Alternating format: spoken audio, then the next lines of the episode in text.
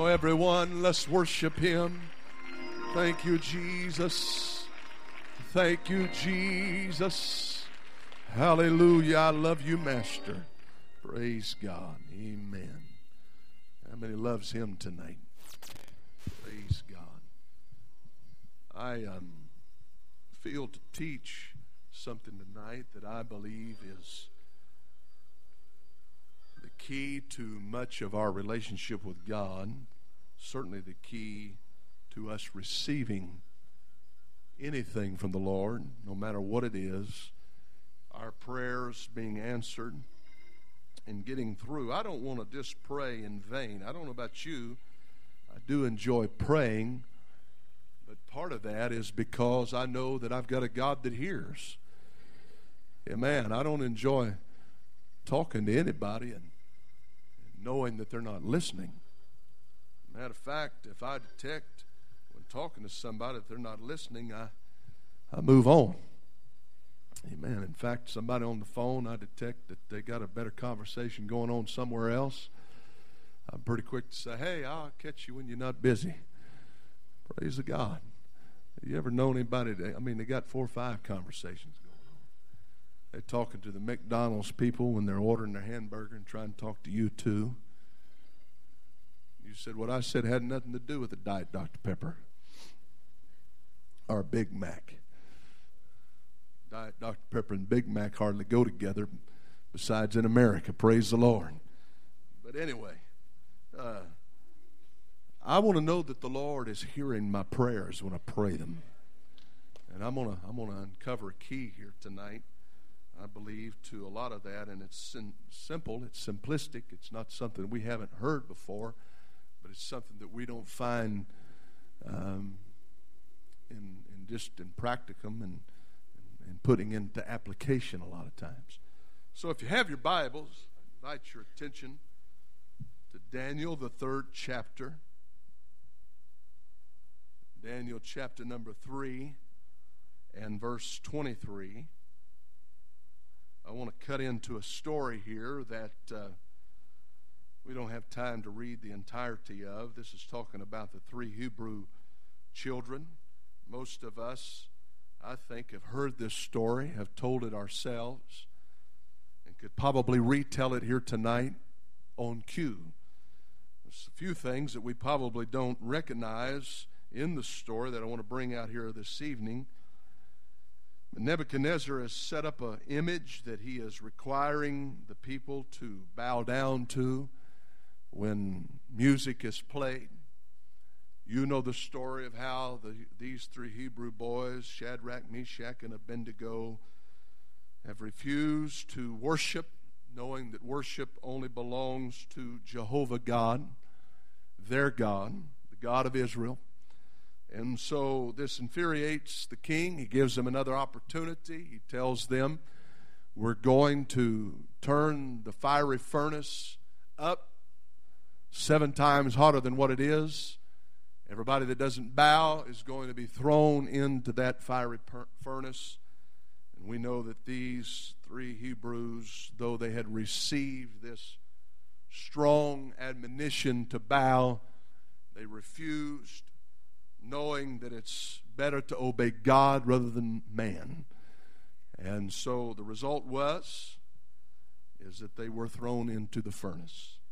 Picking up in verse 23, and these three men, Shadrach, Meshach, and Abednego, fell down bound into the midst of the burning fiery furnace. Then Nebuchadnezzar the king was astonished and rose up in haste and spake and said unto his counselors, Did not we cast three bound into the midst of the fire? And they answered and said unto the king, True, O king. And he answered and said, Lo, I see four men, and notice the wording, loose. He said, We threw them in bound, but the only thing that's been burnt is the things that bound them. Praise the Lord. Walking in the midst of the fire, and they have no hurt, and the form of the fourth is like the Son of God. Then Nebuchadnezzar came near to the mouth of the burning fiery furnace, and spake and said, Shadrach, Meshach, and Abednego, you servants of the Most High God, come forth and come hither. Then Shadrach, Meshach, and Abednego came forth out of the midst of the fire, and the princes and the governors and captains and the king's counselors, being gathered together, saw these men upon whose bodies the fire had no power, nor was the hair of their head singed, neither were their coats changed. I want you to notice this last statement nor the smell of fire had passed on them. The result was is that they saw these men upon whose bodies the fire had no power, nor beyond just being hurt or wounded or burnt by the fire, whose bodies the fire had no power, nor was the hair of their head singed. It would have been all right, I guess, to have been saved from the fire and had a little singed hair. I mean, that hasn't hurt anybody. But not even this happened. Neither were their coats changed, their clothing was not affected. And upon closer examination, and he got close to them and speaking to them and those that were with him, and they detected that there was no smell of fire or smoke that had passed upon them. Uh, the different versions of the Bible, New King James says the smell of fire was not on them. And then other versions says that they were without the smell of smoke. And that's simply what I want to speak about for the next few moments, if you'd allow me to. And if the Lord will help us, without the smell of smoke. Without the smell of smoke. Let's lift up our hands and our voices once again to the Lord and let's pray together right now that God would continue to anoint His word here tonight and bless. In the continuation of this service, we certainly need the help, the unction of the Holy Ghost. Would you pray? Jesus, uh, we need you tonight. We need the strength, the touch of your spirit, the anointing of your power and glory. We're asking you to move and to have your way in this place. In Jesus' name we pray. Would you clap your hands to the Lord and give him thanks?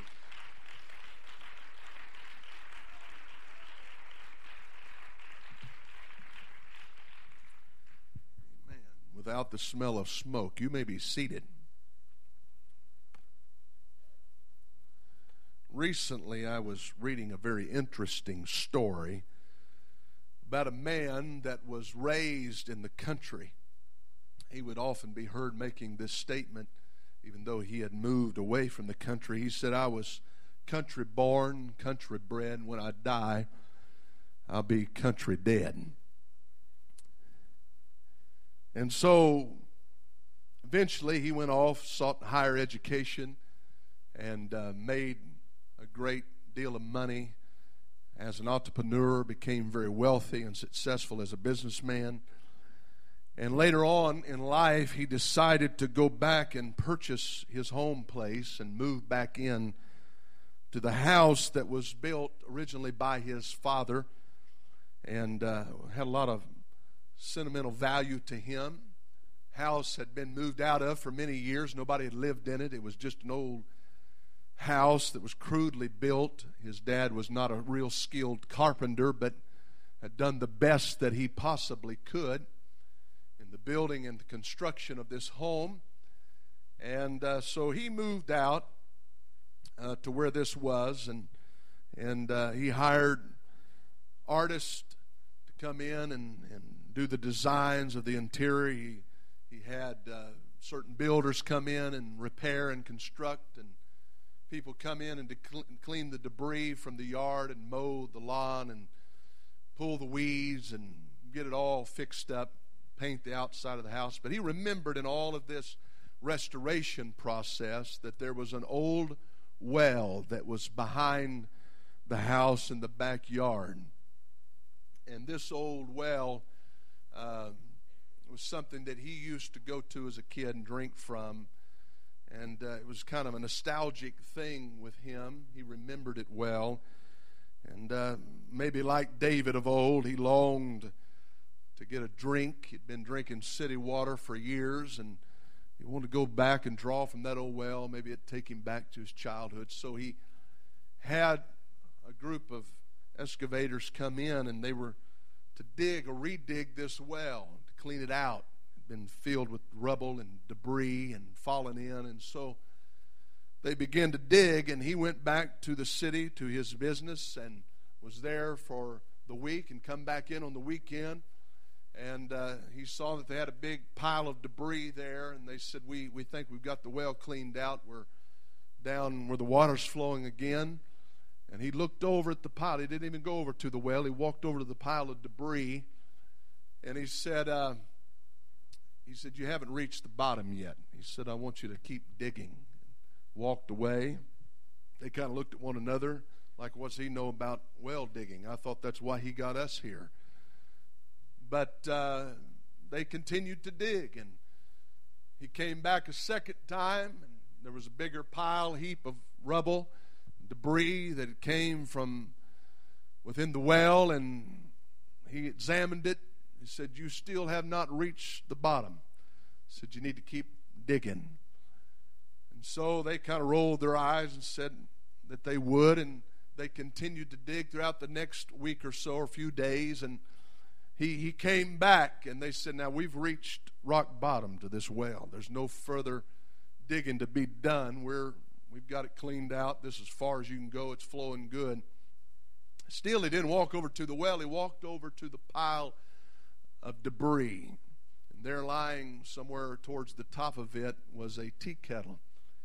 He lifted that old tea kettle that was now corroded, and filled with mud, held it up, and nodded to them in agreement that they had, in fact, reached the bottom of the well. And uh, they said, Sir, how did you know that we've reached the bottom? Said, You you never did go over and examine the well itself. All you did was go over to this pile of trash and pile of rubble and debris and examine it. You never did go look in the well, listen to the water flowing in the well, never did drop a pebble down in the well to see if it splashed and how deep it was or any of that. You never measured, you never did anything. And he began to tell them the story that when his father had dug that well originally, many decades before, he finally came in one evening and announced to the family that the well was dug and that it was filling with water wouldn't be long till they would be able to refresh themselves from this well, be able to use the water from this well. And in his mischief, he got in the cabinet, he said, and got one of his mother's tea kettles and walked out back unbeknownst to his parents. And just to hear it clang and bang down through the well and splash when it reached the water below, he sent that tea kettle, that teapot, over into that well he said he got quite a scolding from his mother, and she was upset with him. His dad uh, punished him for it, but for many years he knew that that was in the bottom of that well because he had placed it there. He said, I knew this simple fact since the teapot was the first thing to fall into the well, it would be the last thing to come out. And maybe, maybe there's times in our walk with God, in our relationship with the Lord, that we we dig, we dig things out, we repent of things, we try to make restitution in some areas for some things. And we do our level best many times to get to the bottom of things. How many has ever wanted to get to the bottom of a matter? especially in your relationship with God. I mean, whatever it is that's that's hindering me in my relationship with the Lord, I don't want to go on being hindered. Whatever it is that is stopping the process, I don't want to go on not being blessed of God. I want His blessing. I want His favor. I know one of the most important things for us individually and then for us collectively as a church is the blessing and the favor of God upon our lives. Praise the Lord. It's not enough just to uh, have a, a Sunday relationship with God and just uh, every once in a while dip into the presence of the Lord and feel the touch of God, but I want to walk in His favor every day of my life.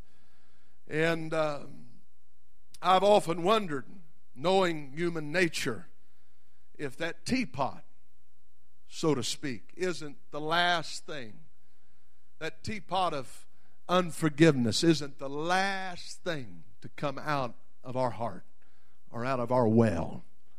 Because the Bible does say that our heart flows all the deep issues of life. Amen? In our heart is the seed of all of our emotions and everything, whom we are. There was a lady that was praying in an altar and she was weeping, and uh, others were praying at the end of a church service. And the pastor, knowing her situation, knowing that her husband had just left her days before, left her and her two children, and without explanation, it went out, and she didn't know where he was, and had been gone for several days. The pastor knelt down beside her, identifying with her anguish. He said, I know you're hurting, but he said, You must forgive him. And suddenly, almost startled, she looked up, stopped her, her crying, and she said this. She said, Pastor, I can't do that. I'm sorry, I just can't do that. And uh, she continued to pray, and he went on praying with other people in the altar. He walked off and left her there. And finally, after praying for several other folks, he came over to where she was again.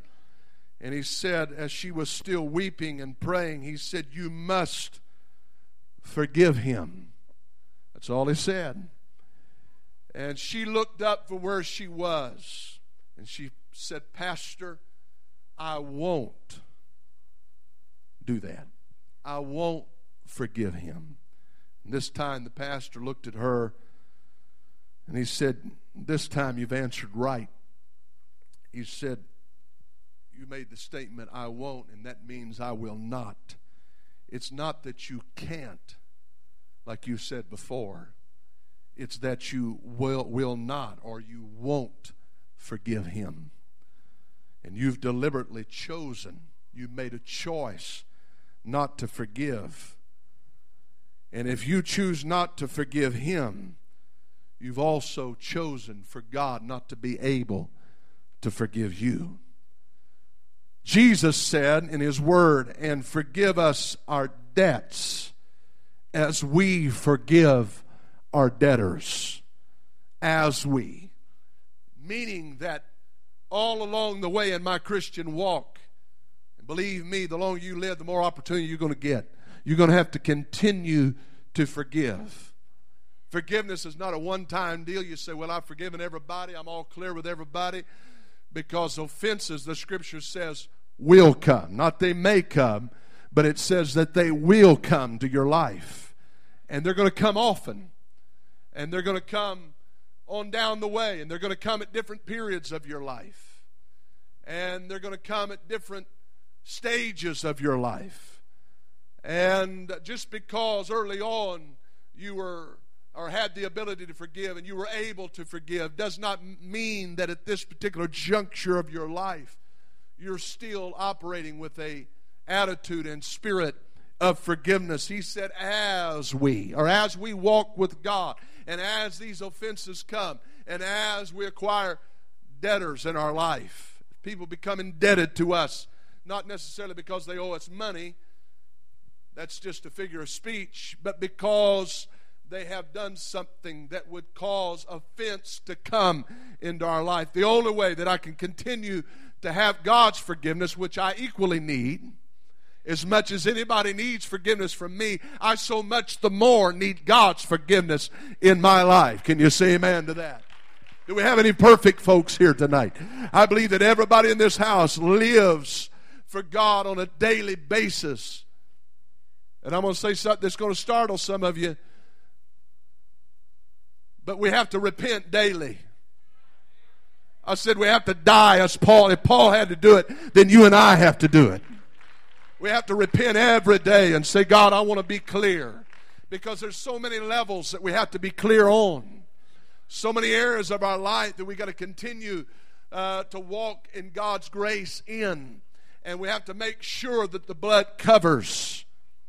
Amen. That's why we may not be able to cover it all in detail, but we many times when I'm praying, I say, God, I want you to forgive me of any thoughts that I have thought that might not be pure in your sight.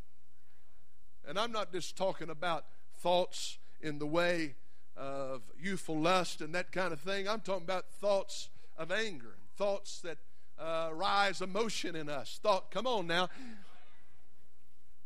Thoughts about that person that uh, cuts you off in traffic. Come on, I'm going to get where you've been thinking. Thoughts that you had towards your husband and your wife because they didn't do something that you asked them to do. Because you probably didn't do something they wanted you to do.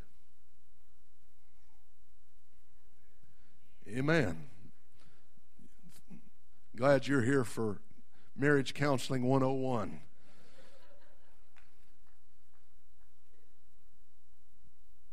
And so I, I have to keep asking God to forgive me. I have to keep asking Him to forgive me of any impure motives. I want Him to forgive me of any impure speech. Come on. Not that I've had a cussing fit because I don't talk like that. But the Bible said that every word is going to be called into account, every idle word. That means that it's just as wrong for me to speak unadvisedly about situations. Come on now, let me talk about this Pentecostal grapevine that gets you in trouble and can really hang you up in your prayer life and your relationship with God. We used to call it Pentecostal grapevine. It's got a new name nowadays. We call it Facebook. Amen. People can sure enough keep track of one another. And more people's got in trouble and had problems and difficulties. Come on now. Being connected and talking about and getting their juicy gossip and all that good stuff. If that's the only motivation for being on that, I'd advise you to get off of it. Now, there may be some good, I'm yet to find it, but there may be some good reasons why to be on that. I know they got games and all that kind of stuff that is on that, but I'm just telling you something. You better behave on that thing. Or that's going, that's going to create a real issue for you in life. So, well, I don't much like that. Well, I don't much care. Praise God. because it's caused me more problems than I know what to do with. I said, It's caused me more troubles than anything else that I know of. Well, I found this out, Pastor, on Facebook. My God. FaceTime, Facebook. Why don't somebody get their face in the book? Praise the Lord and find out how God feels about it. And so we constantly, you, you're going to be held in account for stuff you put on there. Amen. And if you're involved in things you shouldn't be involved in on there, you're going to be you're going to be held account for it. Come on now. It isn't just words you speak out of your mouth, it's words you type on those keyboards. Come on. And I'm going to tell you what, we used to say that there's been more six inch tongues kill six foot men than anything else in the world. But I'm telling you, they can kill a lot of people on these forums and things when they don't even know what they're talking about. And I don't have any particular case in mind, but I know I know churches and preachers and pastors that have been uh, judged, tried, and sentenced on the internet. And that's not fair. That's not right. It's not right for any one of us. Can you say, Praise the Lord? Now, in case you've fallen out with me, I'm going to try to get you back on the bandwagon here. But we need God's forgiveness. We need it every day that we live. I need to walk in His forgiveness. I need to cry out for His forgiveness.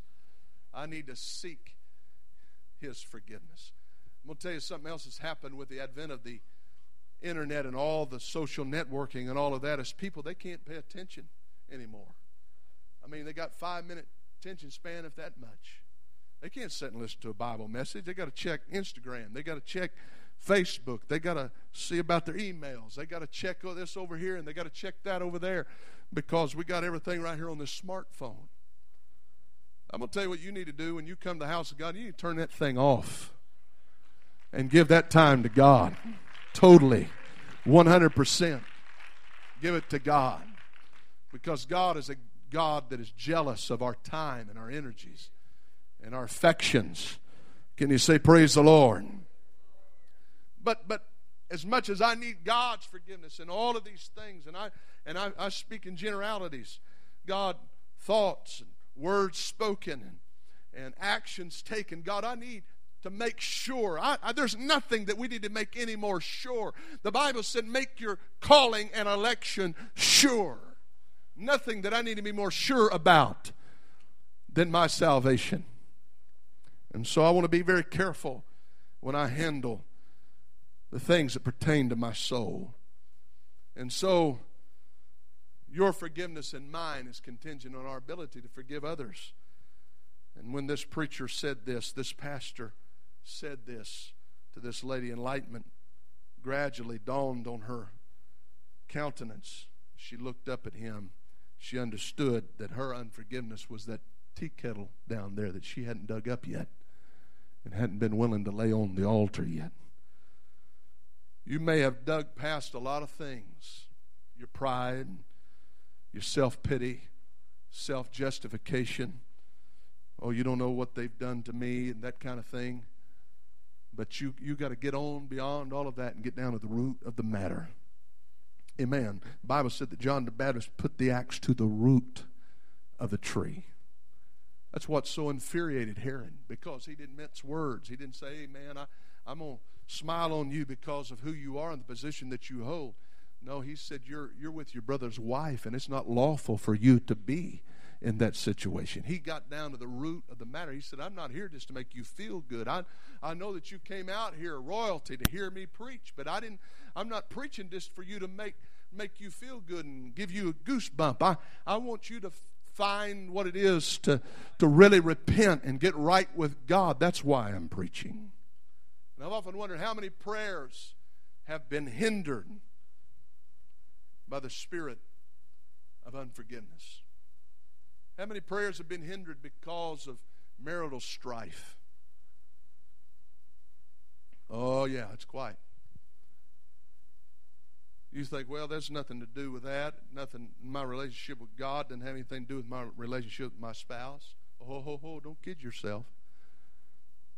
You need to have a right relationship with your husband or your wife. Come on now. Fuss and fight carry on, and bicker, and lift your voice, and ridicule, and call one another names, and then come to church, paste that smile on, and sing the songs, and leap for joy, and smile. Come on. Go around and bless everybody. Just got through blessing your wife out, but you come around everybody else and you're blessing them. Good to see you, brother. Walk back to the pew, smile real big at your wife for everybody else to see. And she's thinking, You, you sorry devil. Are you lying devil? And see, she has to repent for thinking that. Forgiveness, can I say it this way, is often the final frontier that is fought before freedom comes into an individual's life. And can I say that there is a tremendous release of power and anointing? And how many wants power with God? How many wants the anointing of the Holy Ghost? There's a tremendous anointing that comes through forgiveness. When Jesus said, hanging on that cross, blood and water running out of his side where he's been pierced with a spear, nails in his hands and feet, crown of thorns that's been planted placed upon his head. And he looked down at those people that were mocking and ridiculing, and he said, Father, forgive them, for they know not what they do. And the scripture tells us that there were three worlds that came to attention at that very moment. The Bible says the sun and the moon hung their heads and refused to shine. It says the earth shook with a great earthquake. And it also said that there was a mini resurrection that took place of saints that went back to the city as a testimony. When he said, Father, forgive them. Three worlds were affected the heavens which are above, the earth, and the things which were beneath. If things are to be right between us and our Heavenly Father, we must forgive. If things is to be right with us, amen, on the level with people that are around us, and if we're going to overcome things on earth, we must forgive. And if we expect to have power over the enemy beneath, we must forgive. Nothing neutralizes, nothing nothing brings down the power and the authority of the devil like forgiveness. Not shouting, and we believe in shouting around here. Come on. Not, not singing, we believe in singing. It's not our work for God, and we believe in working for God. It's not tongue talking, we certainly believe in tongue talking. It's not a separation from the world, and we certainly believe in the need of separation. All of these things are necessary and have their place, and they are a part of our walk with God. But nothing takes the place of forgiveness can you say, Praise the Lord? It neutralizes the enemy. There was a, there was a missionary in the remote parts of, of Mexico, in a very remote area, and uh, he was working in this area, and they brought a lady that was demented from an even remote, more remote area.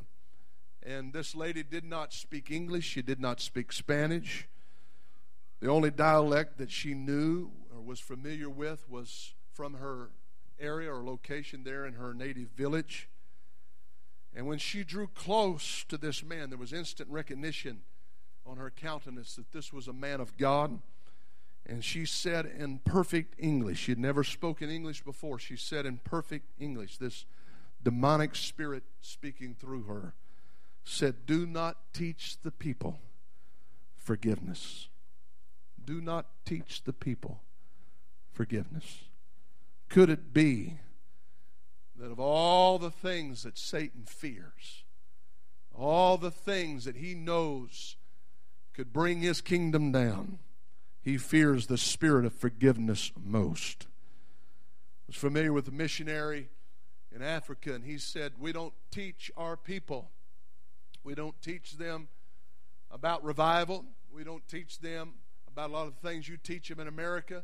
He said, the only thing we teach is unity. Unity, unity. And revival is a byproduct of it. Because there's one thing that will shut down revival quicker than anything else, and that's a spirit of disunity in the body of Christ. And I can't speak for you, but I would not want for the life of me to have the blood of one soul upon my hands because I held aught in my heart or I had something against a brother or sister in the Lord I wouldn't want the blood of one person to be upon my hands because of that. Come on now.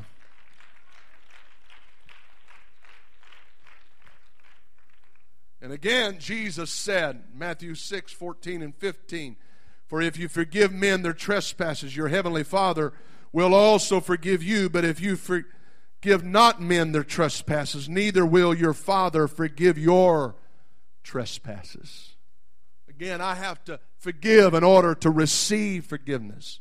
What did he say on the Sermon on the Mount? He said, Blessed are the merciful, for they shall obtain what? You get as much as you're willing to give. Blessed are, I'd rather err on the side of mercy than on the side of judgment. Because I know whatever I dish out, that's what I'm going to receive. I've observed through the years that folks that cannot forgive others usually have a hard time believing God can forgive them of their sins and forgiving themselves. Usually it's a symptom of that. that they cannot forgive themselves or believe that God could forgive them. Let's get a little bit more practical. What does it mean when we say, I forgive? What does it really mean? What am I saying when I say, I forgive? One writer said it this way When you say, I forgive you, you're saying, I will not discuss this matter again between us. You can't go on down the road and say, You know, you remember when you did that to me? You remember that? Yeah, I forgive you, but you know, boy, that really hurt me when you did that. But I forgive you and I, have let it go. Man, let me tell you, let me t- describe to you my feelings when you when you did that to me. That's not forgiving. Or when you say, I forgive, you're saying, I will not discuss this matter with a third party. I'm not going to go around to another brother or sister and say, you know what, I forgive them, I love them, bless their heart.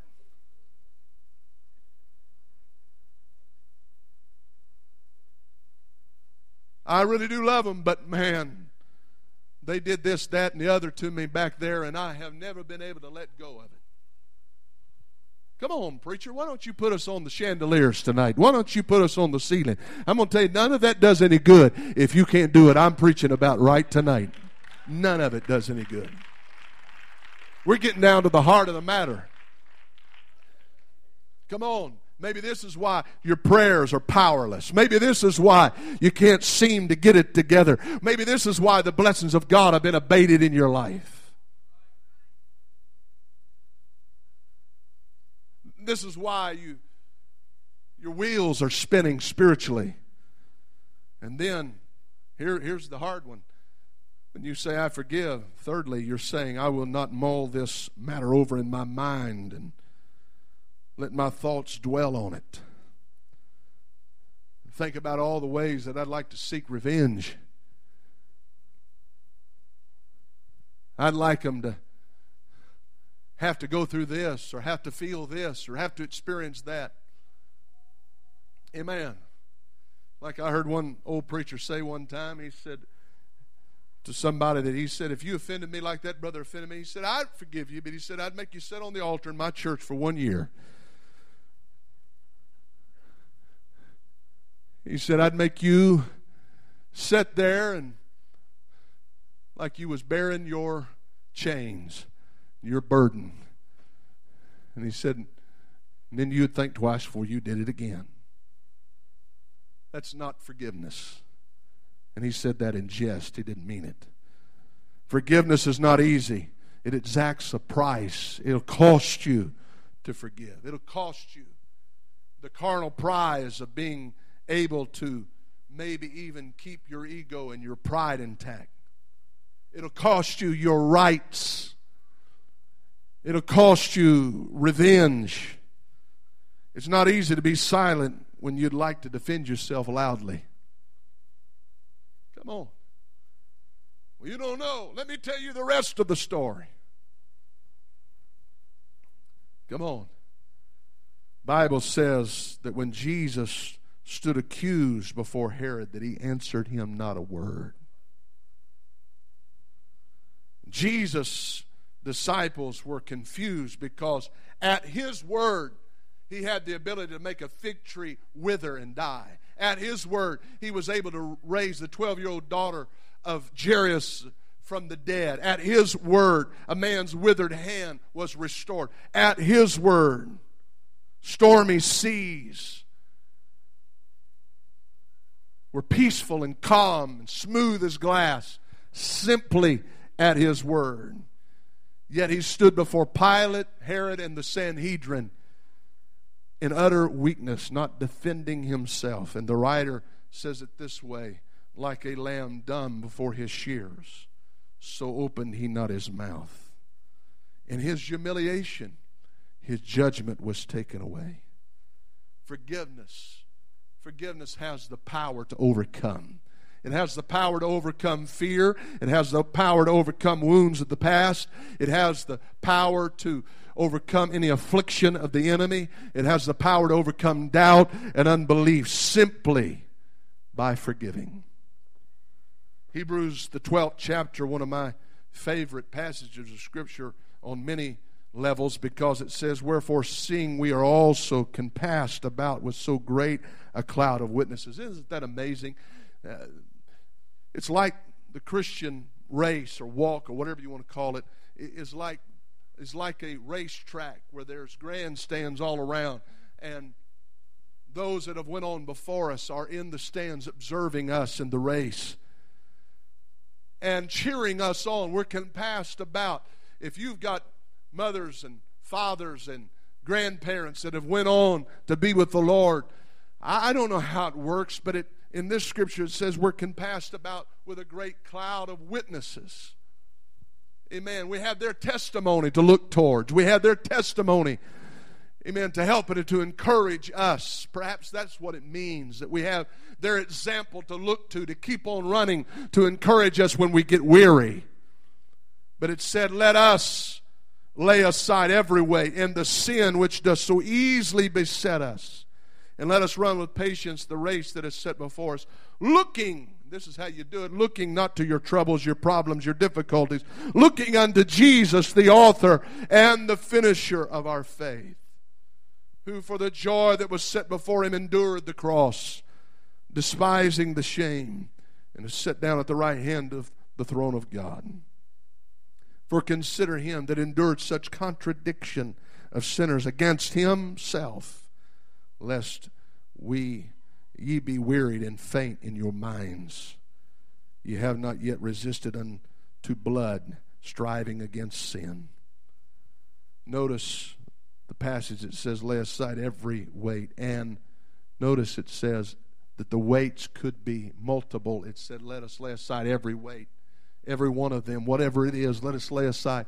And the singular the sin, the sin, which so easily besets us. Have you ever wondered what that besetting sin could have been that he's writing about here? You ever wondered what is the sin that Paul or the writer, I think it's Paul, there's been a lot of supposition on who the writer of Hebrews is. It's not definitely Paul. But who, who is the writer talking about here when he says the sin? What sin is he talking about? And I've pondered this and thought about that passage of Scripture. I do know, I feel like I can identify what is Pentecost most besetting sin. And that is the spirit of offense. Offenses will come. Amen. Seem like people can get in the race, they can run, they can do well, they can start out living for God, full of the Holy Ghost excited about serving God. Nothing else matters but the things of God. Coming to church, living for God. That's till some old crusty somebody gets a hold of them and fills them in on all the junk. He said, You got to watch this and over here. You better not get connected to this and over here.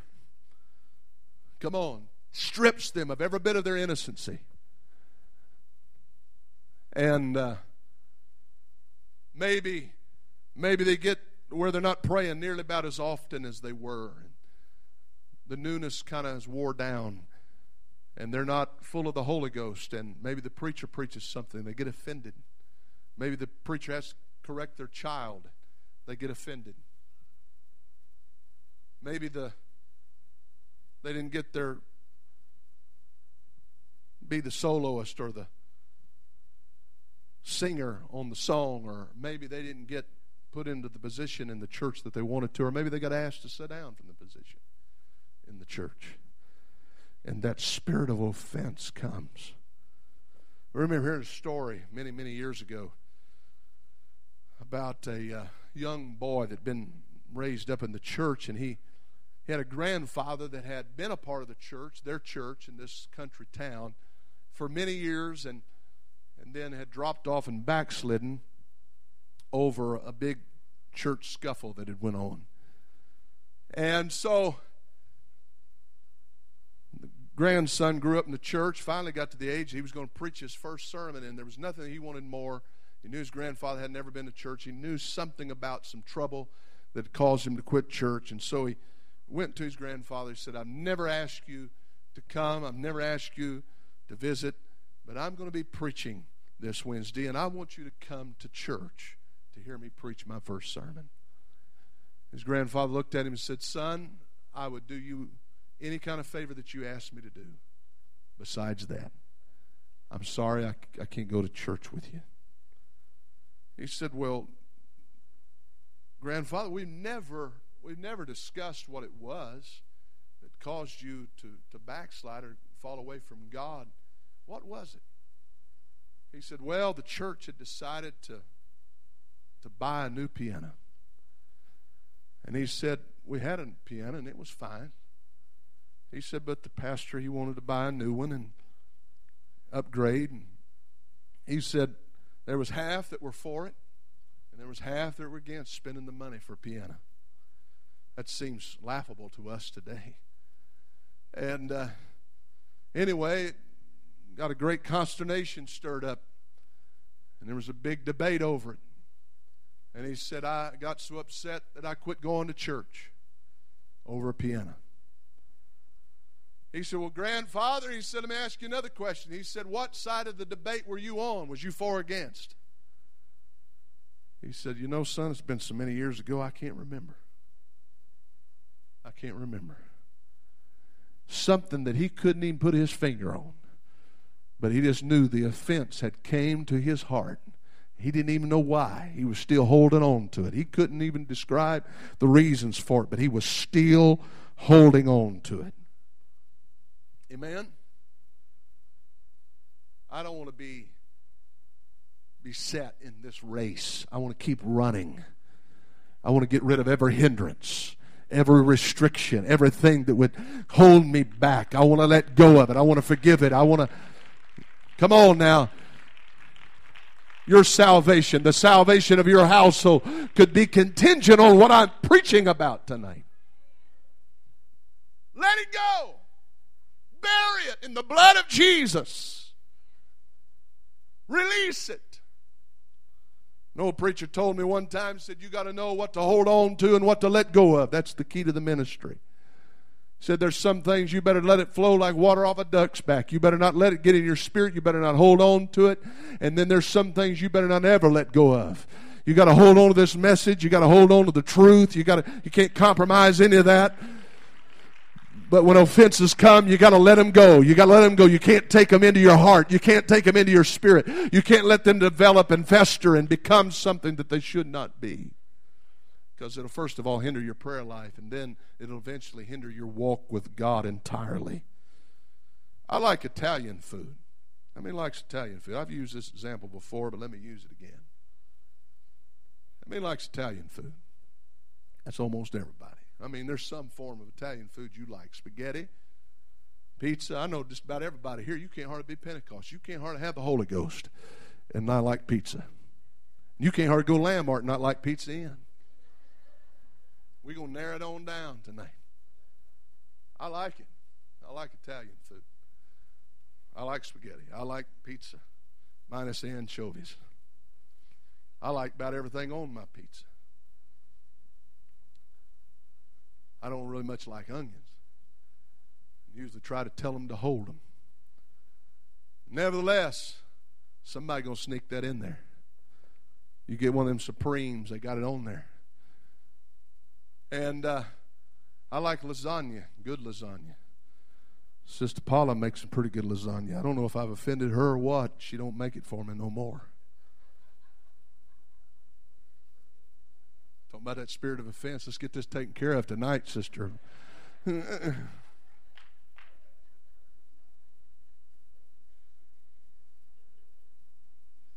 to tell you, there used to be some sisters around here.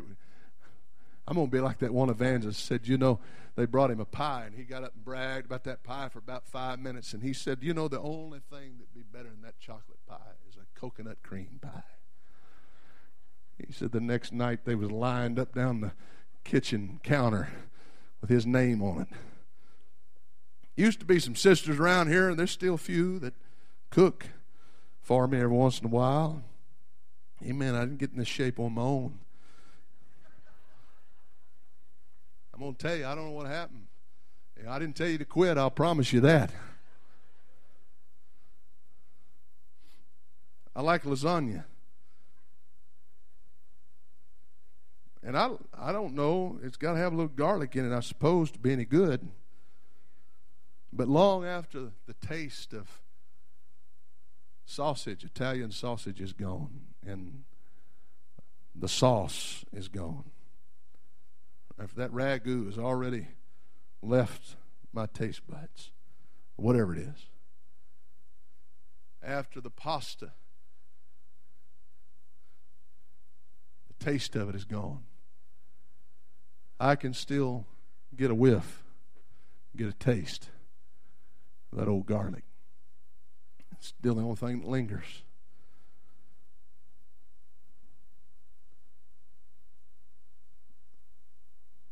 You know, there's some experiences we go through in life. If we're not careful, there's something that'll linger, something that'll hold on. You have an experience, you have a situation if you're not careful to leave a bad taste in your mouth. You'll hold on to that. Anybody gets around you, they can sense it, they can feel it. Come on, you know what I'm talking about. You can read between the lines here tonight. The Bible says that these three Hebrew boys were told, they were commanded to bow, and they didn't do so. And then they were brought in and charged to do it, and they said, We're not going to bow to your idol. You may throw us in the fiery furnace, and God has the ability and the power to forgive us. And even if He doesn't, we're still not going to compromise and bow to your idol. And they didn't. Infuriated the king so much that he heated the furnace up seven times hotter than what it was and cast them bound down into it. And I don't know where he was, maybe from a high position. He was able to look down into that and he saw that there was not just the three Hebrews that he had thrown in, but there were four men walking loose, free in the fire. And one was likened to the Son of God.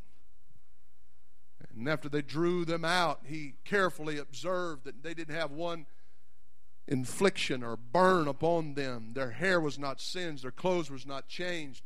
And then when he got closer and he took a whiff, the smell of smoke was not even on their garment. They had went through this trial. They had went through this experience. They had went through this situation and nothing lingered on them as evidence they'd ever been through it. I'm going to tell you that is only through the help of God that that can happen. I said that's only through the help of God that that can happen. Oh, when you go through things in life and come out the other side, you need to come out better as these young men did. They went in bound, but they came out loose. There was no evidence. They, they weren't whining about any burns. They weren't talking about any, any experience that they had. They only had glory and praise and thanksgiving to give to their God that had delivered them from it. I'm telling you, we can live for God in such a way. Keep our spirits so pure that we can walk through the fiery trials of this old world and we come out with not even the smell of that experience upon our life. I said, we can come out with a testimony that God not only kept me, but there's no evidence that I've ever went through it. Amen. I'm a better person. I'm not just what, what I was. I'm even a better person because I went through the things that I went through. Oh, would you stand with me right now? Let's lift our hands to the Lord. Let's give him praise. Come on, let's give him thanksgiving from our heart. Hallelujah, hallelujah, hallelujah. Praise God. Praise God. Thank you, Jesus. Thank you, Jesus. Oh, I worship you, Lord. I magnify your name. Help us, God. Help us, God. Help us, God. Hallelujah. Hallelujah. Hallelujah. Help me to be willing. Not that I can't, it's matter of willingness. They'd always be willing to forgive. It works in a marriage, it works in your relationship with people in the church, it works on the job. Come on, some of y'all need to try it. Bible said a soft answer turneth away wrath. Know what the Bible says? It's not all about my rights and me getting even with them or me giving them a piece of my mind. It's not all about that. It's about me being a Christian. walking with God, having the right character, being the right kind of person. Amen. That's what's going to witness this world more than what you say and how many tracks you pass out. Come on. It's not enough that you carry your Bible under your arm. It's that it emanates from your heart, the words that are on those pages. Amen. It emanates in your conversation when you talk to somebody. They can feel the love of God. They can feel, they can feel there's something different about you. Your response when the when the boss, come on now, when the boss gets on your back. And your response is different than everybody else. Everybody else is cussing under their breath. Come on, don't sit there sanctified like you're standing there sanctified like you don't know what I'm talking about. You know they do it. What do you think about it? Praise the Lord. They're not going to think you're a religious zealot. They might think you're a little different than the rest of the bunch down there. What is that church you go to? That's the greatest form of evangelism that there is. Is that people do what they say they're going to do. They let their yea be yea and their nay be nay. They walk with God. They pay their bills.